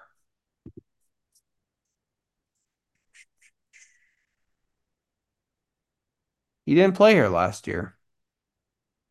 Oh, 20. No, I guess not. I guess not. Yeah, I guess I guess he I guess he really doesn't. He didn't, you know, you're right, he didn't play here. I don't know why I was thinking that. But yeah, he he doesn't have that good of a record here. I mean, he's won some matches, but nothing special. Yeah. Um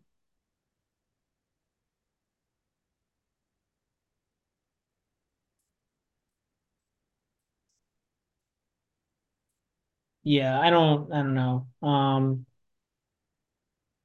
I still think Munar's just a better tennis player than Bagnis, like, and a better clay quarter. Um, Mm.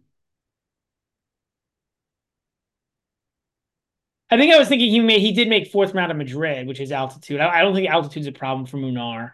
No, Um, I agree with that. But I get. It. I mean, look, Bagnis is hot. Like I get it. Like he, Yeah. like, you know, he's he's in Fuego, but but Munar is. I mean, look, you're looking at a guy who's ranked 74 versus a guy who's ranked outside the top 200. And I know ATP rank doesn't matter much, but it tells you that Munar, you know, Yeah. is is better. Two and a half is not a lot on clay. I mean, it, it, it, it's it's significant, but it's not, you know. Yeah, I'm more riding the hot hand and like, I don't know, I I feel like Bagnis's game plays better in altitude as well. Yeah, I I get it. Like, I don't think it's a terrible look. I think I, I'm Um, like what, what I'm thinking about is the conditions. Like I think the conditions have a lot to do with it. Like if it's like cold and damp and they or not it's not cold, but if it's like damp and they play this match tomorrow, like who does that favor? Whereas if they play this on Saturday, who does it favor? I don't know how much it matters, man. Like, does Bagnis have that much more firepower than Munar? I think he has a better serve. I agree. Yeah. And I think he is a little bit more uh he is it's more spinny forehand because he's lefty. So that guy might be able to get like if it's like hot, it could get into like Munar's like I feel like we've definitely seen struggle. Munar struggle in bad weather. So if it's played tomorrow and like and there's wind, or if, if they're playing through showers, I feel like that could like I feel like just like that might get into Munar's head. So I can I can see the argument for Bagnis. I mean, I'm staying away. I'm I'm just riding my my futures. I'm, Yeah. I'm not gonna But I, I don't I mean what oh, what do you think the line should be? You said you love the Bagnis money. I mean, he's got to be the dog here, right? slight, but like I think it's like 20 cents off. Okay. I, I'm just not that high on Munar. Like his wins are against Galan and Cerundolo, and like let's be let's be honest, like Cerundolo's been so bad this year. Like Yeah, we didn't talk about him that's not that recap. but yeah, he's impressive. been yeah, it's, it's another dud match from. I mean, Swindle's been awful. I don't He's I don't been know what's wrong. lacking confidence, and then like Galan was just like dead in that heat. Like he just couldn't he he just couldn't handle that heat. Yeah. You Yeah. know, like every changeover, his like head was wrapped in the towel. Like he just wanted to be off that court. Like couldn't No, I get it. I'm not I you know, it's it's And I'm weighing that Bagnis. Munar is just a better he's just a better player, right? Like Yeah, I mean, like, and, and Munar's clay court resume is not bad. Like, true, true. Yeah, I'm just gonna ride the futures. I'm not gonna hit that. But um, all right, so that does it for Cordoba. There's no futures on this, right? No, because they're in the middle of the round. well, they're in the middle of a match too, right? Like, Yeah. what are the features on uh, on uh Marseille? Good question. I didn't look at that. Um, features. Wow, Ooh, the Greenmore beach. Hubie, are co-favorites. Wow. Cochinal plus 400. Well, that's nice. That that's cool to see that our uh that our futures have gained some value after one win against RBA. Yeah, they they might just be waving like how convincing it was, like, you know. I guess maybe. I don't know. I don't see too much value anywhere. Yeah, I don't either. All right. Uh let's head over to Dallas. Um what? No lines? Yeah, I know. Uh maybe I'll find some on on another book. Yeah, I was gonna say we can look at some other books for Yeah. that. So Koepfer and Paul. Uh Paul is minus 250, Koepfer is plus 200. Uh three game favorite for Paul, over under of 22 and a half. I was staring at this for a while. I want to see what you have to say and and and see if, you know, you can convince me on something. This is exactly where I've set this line, almost precisely. Like maybe maybe it should be like three minus one thirty and three even money on Koepfer, but I I think this line is almost perfectly set.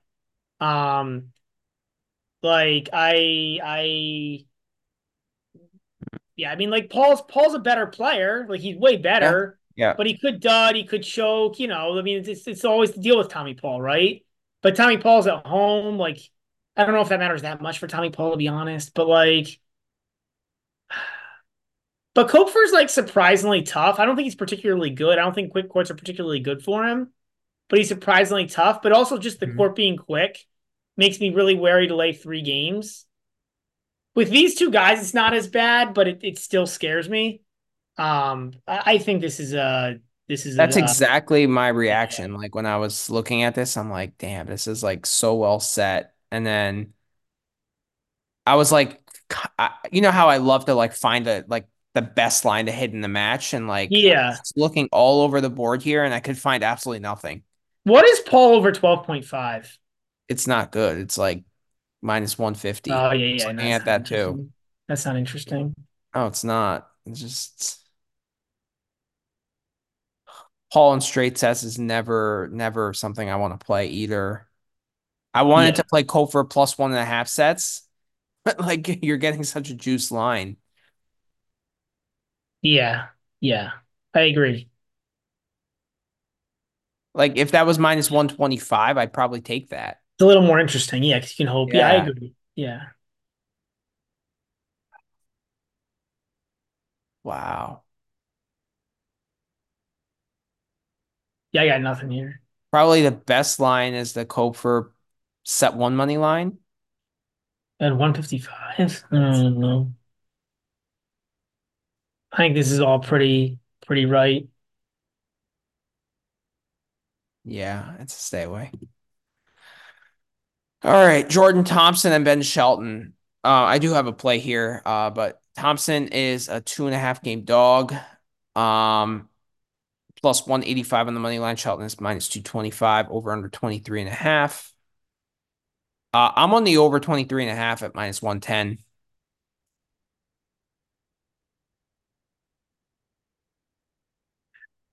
I hate 23. I, I hate overs of like over 23.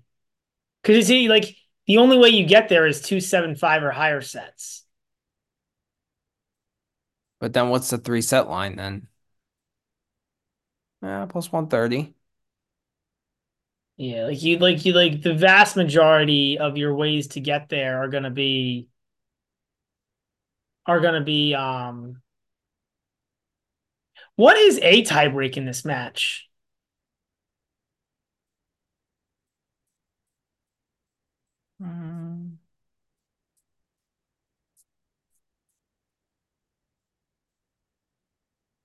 And they, oh, they they no, they just have to tiebreak in the first set. They don't Yeah. I actually like that. Plus 225.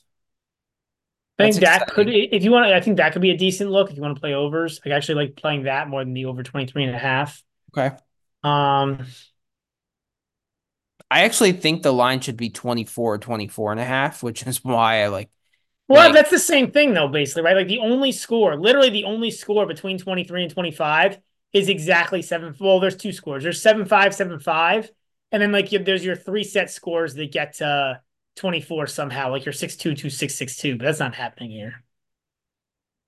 That's so rare, anyways. It happens like less than one percent of the time. Like you're really looking at like the only so basically the only the only score between 23 and a half and like 25 or is is seven five seven five exactly, which is a pretty rare score.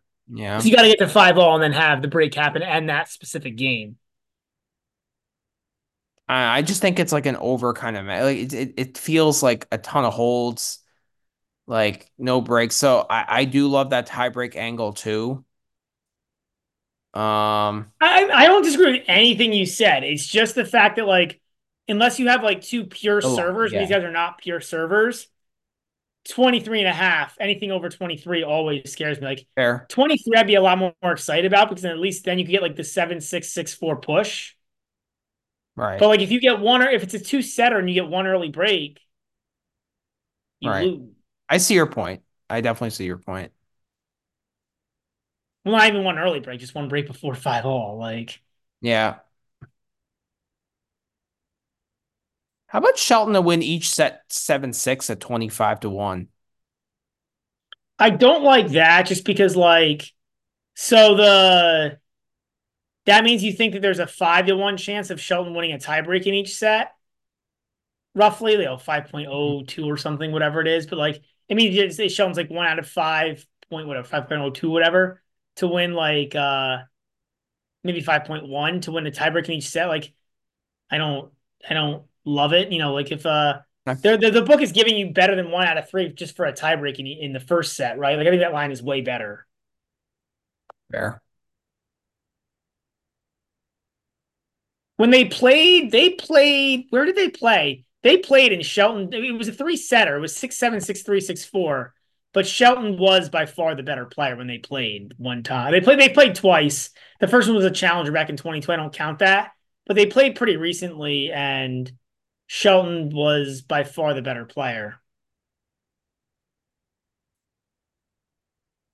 Mm, they defeated Japan, Tokyo.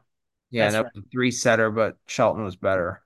It was six seven, six three, six four. Shelton was the better player. He he, he forced like three, like eleven break points. Thompson forced two.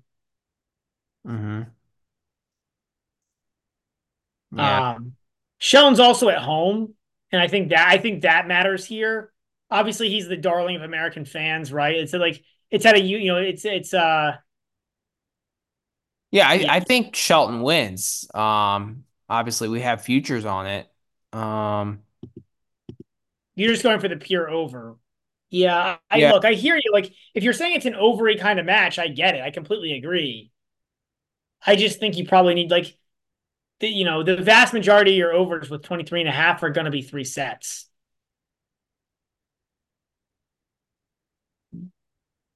I'm just thinking, should I play the over 10 and a half at plus 145 or should I play the over 12 and a half? I'm going to play the the over on games, but I'm also I also want to play the over on the first set. Okay. Um,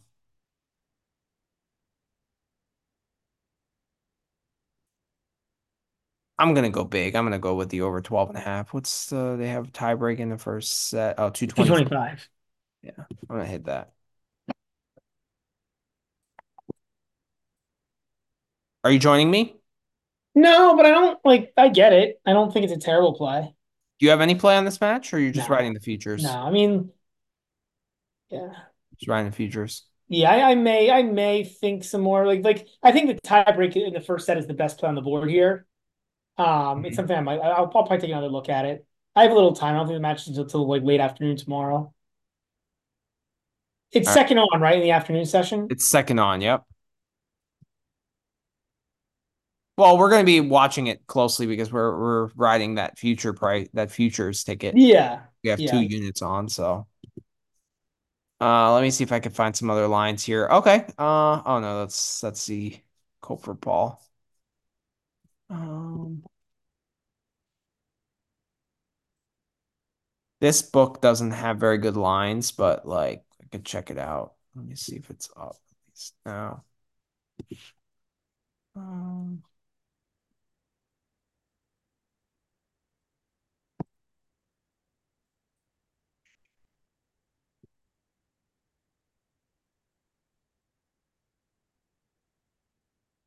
come on, Bet Online. Let's have it.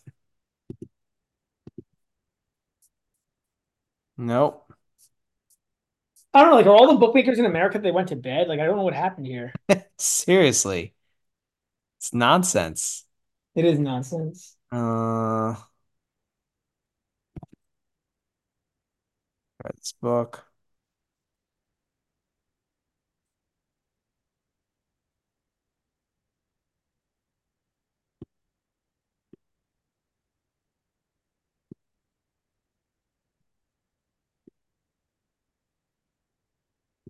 We really take pride in covering every single match, so Yeah, I'm looking. I, I haven't seen anything, man.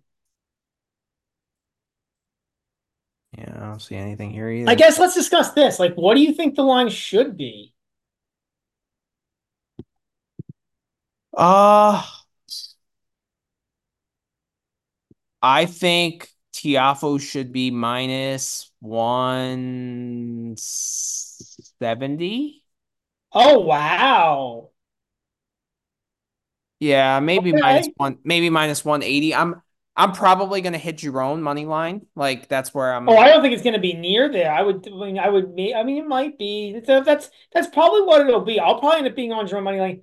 I don't. I mean, why I what do you think think it should this should be? be more than like, and it probably will be. So I'll probably be on Giron. But like, I think this should be like minus one fifty plus one twenty.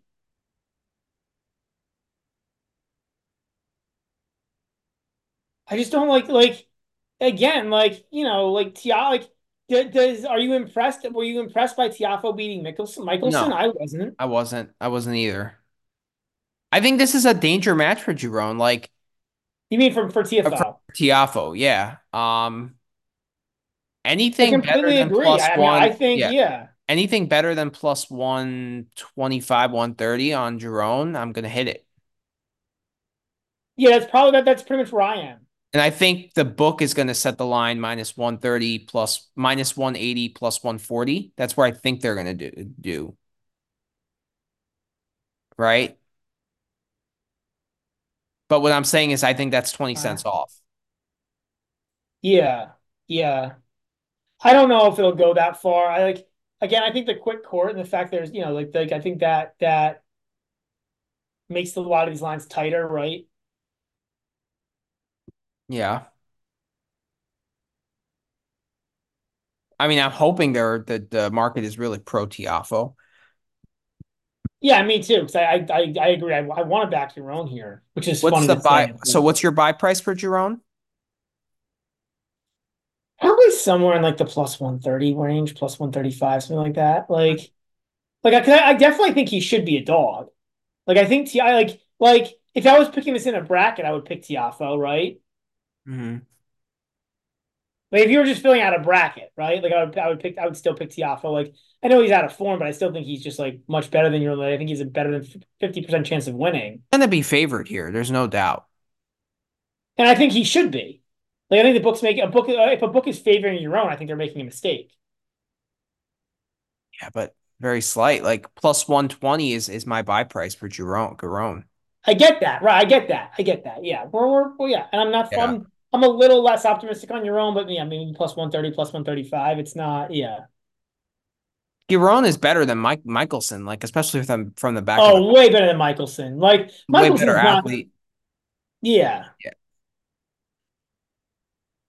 Yeah.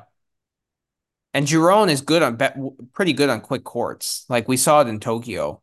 He's like a queasy. He's never like quick court grinder. Yeah. But he's good at like quick court counter punching. I feel like he stands pretty far up on the baseline. Like, yeah, I agree. I agree. Is that GBM worthy if it's like plus 140?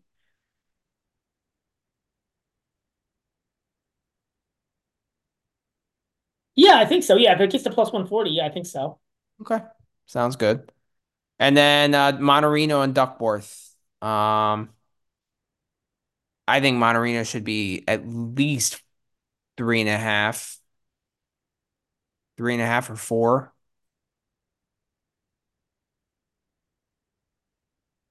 Oh, I, I was gonna say three, so we're pretty close. Again, just it's a quick court and Duckworth has a pretty good serve, like he could, and like so, like hey, okay, so like Duckworth, I think a quick court's good for Duckworth. It's good for Mannarino too, to be honest. Um, pretty good serve. Like Mannarino hasn't played a match now. I mean, like you know, he's it still is his first match, right? He's still gonna have to acclimate to like the the conditions. Um, which I don't think will be too too bad, but it's something. Like, I think this yeah, has like enough here. and four written all over it. You you think it has four all written all over it? No, I think it like this is the kind of cookie cutter like six four six four kind of match. Okay. Like so, I think four is the right line. I, I will probably get three and a half, but like if it's three, I'm definitely gonna hit Mannarino. There's no doubt. Okay. That's what I'm saying. I've got I've got it at three. I think it's it's yeah. I think yeah. But I, I understand why. Like, there's a huge gap in class here between the, between the players. Yeah, yeah. So just a recap here. Um, we I got uh, in C Cordoba, I got the Dellien Baez over 20 and a half and the set one money line for Dellien. plus 275, yep. Yep. I got the Diaz Acosta laying the two games there. I'm on Etch minus three and a half. You are on the Coria money line. Popcorn tennis. yes, let's go. It's And very then I am on the uh I'm just riding my Bagnis futures, but I'm not hitting anything in that match. I don't want to hedge with Munar either. So uh you're you're not on that match? No, I think this is that's pretty well set. Like, um, Dallas, um, we're both staying away from PBM on the set one line with Dellien, right? I I I, I wouldn't at one money line, yeah. What? For me, it's not GBM worthy. It's a Yeah, one. it's not for me play. either. Yeah, yeah. Um, staying away from Paul and Koepfer in Dallas. Um, I got the Thompson Shelton over on games and the over 12 and a half in set one. And you're Yeah. I, I could I could see myself ending up taking the the over 12 and a half in set one, but I gotta think about it a little bit more. Okay. Sounds good. Uh, we're both going to be on the Giron money line at better than plus 130. It will be GBM Roughly, yeah, give or take a few, few cents, yeah. And then Mannarino, I think that's a three game spread. You think that's a four game spread? Yeah. Yeah. If it's anything over three, I'll I'll be playing the Mannarino. I'm gonna lay the games. Um, and then in Marseille, they take the lines down? What? Oh no, they're up here. Okay. Um, I'm laying the games with Humbert minus two and a half. I completely get that. I'm not I'm not on it, but I completely get like I completely get it. It's like it's right at my min buy. Like if that moves like like like if it goes to like minus two and a half and minus 105, I would do it. Because I do think three is the right spread. I'm just leaving it for now. Okay. All right. Uh, I'm on the Hubie Machac three set line at plus 135. Uh, Yeah, you're so staying I think it's I'm staying away. All right. You're all over Xi Zhang against All over Zhang. That's my favorite. That's my favorite play of the day is Zhang tomorrow. That's my. It's really the only play that I feel and like. I don't even like you know like I think it's gonna lose, but it's the only one where I feel like the book is is way way off. Okay, I'm a little less optimistic, so it's not GBM worthy. Uh, but I'm gonna play the Zhang money line at plus 240. I just I still think that that's a misprice. Um, and then I'm on the over 22 and a half here as well. Um, one year. And I'm on the Zhang to win a set. I, got, I mean, I have a set ladder, so I have the Zhang to win a set, Zhang to win two two sets of any type, and then Zhang two zero. Okay, sounds good. And then uh Rinderknecht Dimitrov. I'm on the uh laying the four games at minus 105. Is that GBM worthy?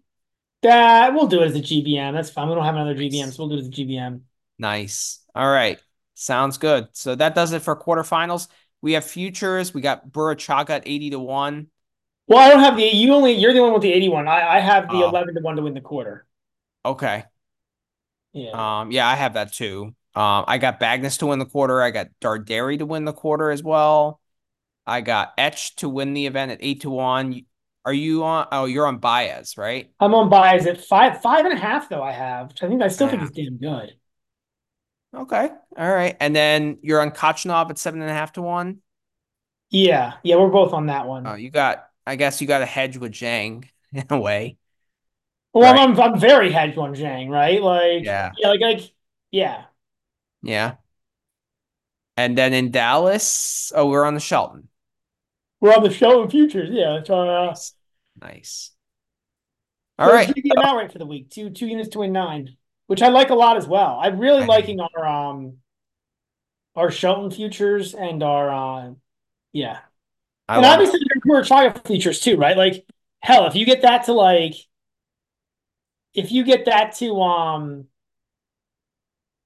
like if we get that through Hanfmann, like I'm not gonna be sad about having eleven to one futures. Oh, it's amazing. Go, you know, Especially like, playing Darderi where I have the six to one as well.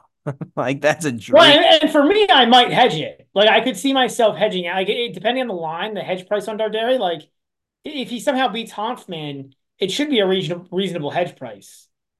Yeah. But all I can say is if if Burruchaga gets through that, um, I'm gonna be rooting for Dellien to take out Baez. Because Oh, like of course, yeah. because I want that 80 to 1, like to have legs. Can you imagine if I get Oh, I know. Final? I mean, that's the crazy thing, right? Is like if Etch and Baez lose, like there's only two guys left who are who are really above the rest of the field. Right. Exactly. Like if I get a Burruchaga Coria final, like that's winnable for Burruchaga. Yeah, yeah. So yeah. I want to see Coria make a final again too. That would just be funny. Like, and you know Coria is gonna be nervous. yeah, if he makes the final, yeah, He'll yeah, so yeah. Oh, I mean, All I right. like, I mean, look, like every match you get Burruchaga through is amazing. Like, I'm, I'm still like, Hmm? I didn't hit the 80 to 1 just because, like, I thought there'd be a match at some point would be a huge dog. Like, he's got to win five, and at some point, I think he's going to end up being a, like, a huge dog. But if Coria, if he doesn't have to play Coria or, Etch, then it's an amazing play. I mean, I just thought 80 to 1 based on also how well he was playing, like in qualifying, and then you know, I mean look, look. So actually, you know what it was for me? It was I wanted to pick between the 11 to 1 and the 81. So like, I thought the 80 like if I didn't have another choice, I would have taken the 80 to 1. But because I also could because I had the choice between the 11 to 1 and the 80 to 1, I decided to put my full investment in the 11 to 1. okay, I actually split the unit. I did half Yeah. on a quarter and half on the Which I will say is more fun. Because Yeah. like having an 80 to 1 is like so fun. Like it's it's and it's great. Yeah. So like I get it. I get it. Yeah. Like when we had that Michelson 40 to 1 in Newport, that was just like so fun to ride. Oh, the 40 to 1, the Fils in uh Lyon. That was No, no, you you, Yeah. you when we had the um we did the Fils at 50, but like when we had the Michelson that made the final and then lost at 40 to 1. that was that was insane. But I hedged out pretty well out of that. I still made like eight or nine units. So Yeah. it was, it still was pretty good. It was good. Yeah. Yeah. Yeah.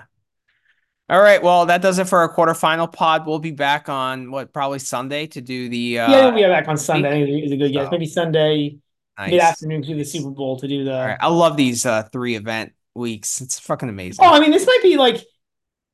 I love the Cordoba event. Like, I love these. Like, like, like, like it might be my favorite event of the year. Like it- it's- really? It's, just like a fantastic event, man. Like.